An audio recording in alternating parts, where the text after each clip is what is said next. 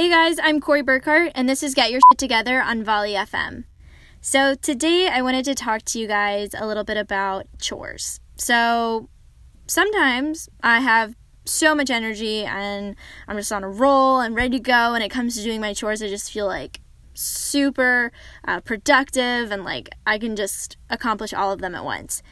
But chores, by literal definition, are unpleasant but necessary tasks. And to be honest, I can sometimes find that they are the last things on my to do list because they can be the least enjoyable and the most tedious. However, you know, they're things that have to get done, and because of that, I've tried to make them a little bit more enjoyable and worth my time.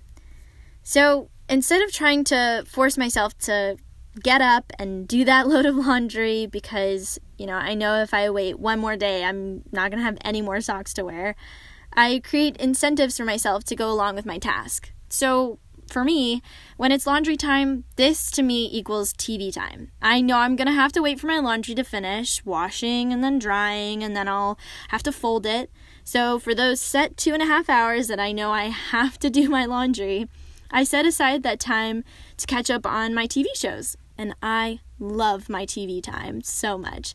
So it helps create a space where I'm not so, you know, like crotchety or annoyed about having to do my laundry.